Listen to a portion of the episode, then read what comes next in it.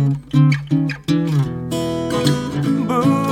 化放送ポッドキャスト QR 火曜日のこの時間はリスナーご意見番いいねっか新潟。リスナーのあなたに知っていただきたい新潟県についての情報をお届けしております。あなたにも一緒に考えていただきたい新潟県についてのクイズもあります。お付き合いください。今日は日本酒だけじゃない世界に誇る地ビールです。新潟県は言わずと知れた日本酒の名産地。でもそれだけではなく、ビールの醸造に関しても日本屈指、いや、世界にも通用する輝かしい実績があるんです。1994年、規制緩和による酒税法改正をきっかけに、日本での地ビール作りが解禁されまして、その先陣を切ったのが実は、新潟市西蒲区の越後ビールなんですね。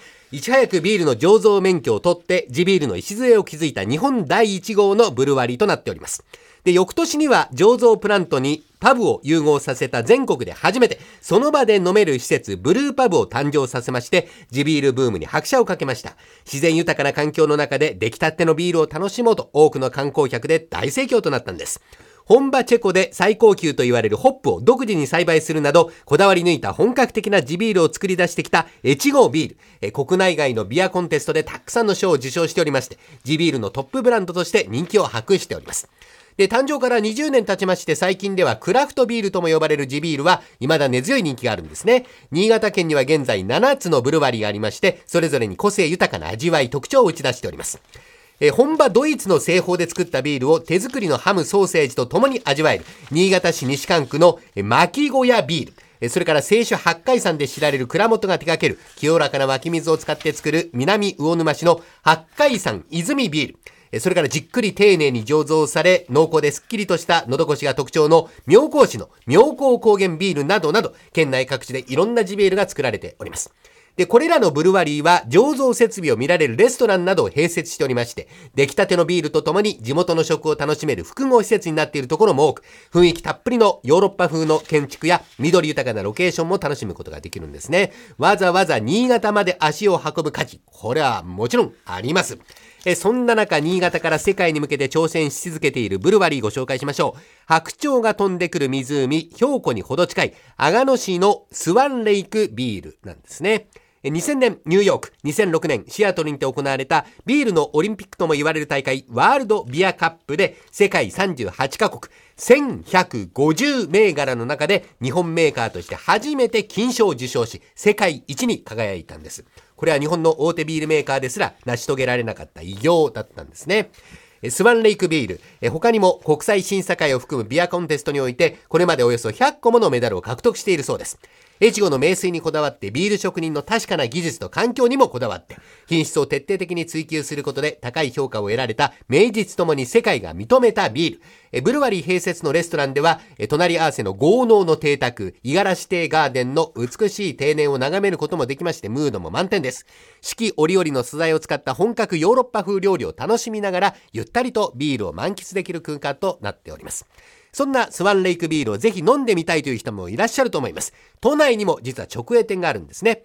歌舞伎座から歩いて5分の豪農五十嵐亭銀座、それから東京駅から歩いて5分のスワンレイクパブ江戸八重洲店、え代々木上原駅から歩いて3分、スワンレイクパブ江戸渋谷代々木上原店カフェドテテ、えこちらの3店舗でスワンレイクビール味わえます。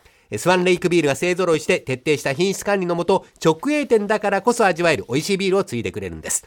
種類によってガス圧、継ぎ方、グラスを変えまして、最高に美味しい状態でサービスしてくれます。もちろん新潟の食材をふんだんに使ったフードメニューも充実しておりまして、ビールの味わいを引き立ててくれます。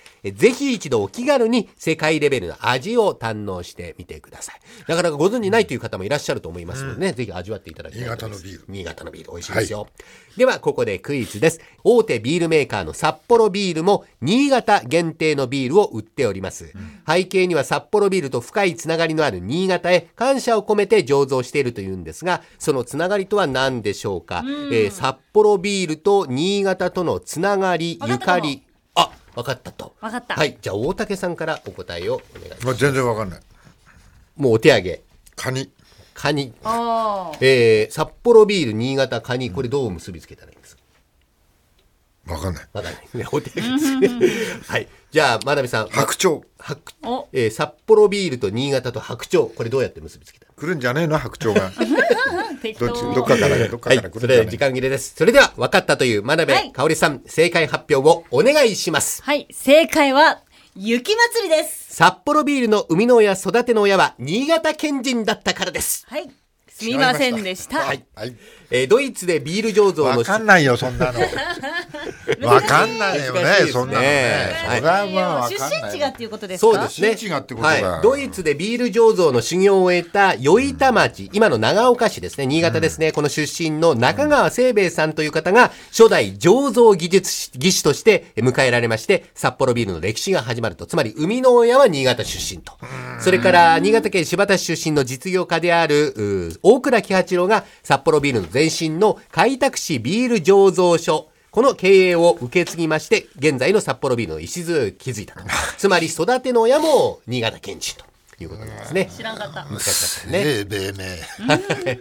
えー新潟限定発売の風味爽快にしては、中川清兵衛が追い求めていた麦芽100%の旨味を生かした、新潟の食に合う、すっきりとした喉越しのビールということなんですね。えー食の魅力はもちろんのこと、新潟でしか飲めないビールを求めてビール好きの方、新潟にぜひ遊びに行ってください。えー今週は世界に誇る新潟の地ビールをご紹介しました。来週以降もこの時間は新潟県の情報をお伝えしていきます。楽しみにしていてください。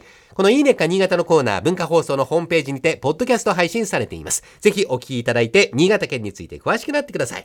この時間は、リスナーご意見番いいねか新潟をお届けしました。